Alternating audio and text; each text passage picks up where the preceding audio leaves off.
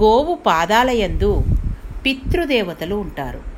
కాళ్ళయందు సమస్త పర్వతములు ఉంటాయి. భ్రూమధ్యమున గంధర్వులు ఉంటారు.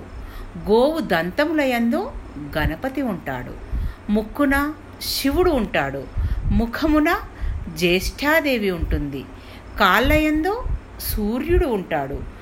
గోవు చెవులయందు శంకు చక్రాలు ఉంటాయి. కంఠమునందు విష్ణుమూర్తి ఉంటాడు.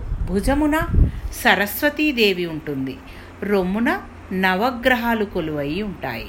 వెన్నులో వరుణదేవుడు అగ్నిదేవుడు ఉంటారు.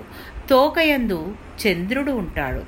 చర్మమున ప్రజాపతి ఉంటాడు. గోవు రోమాల్లో త్రిలోకాల్లో ఉన్న దేవతలు ఉంటారు.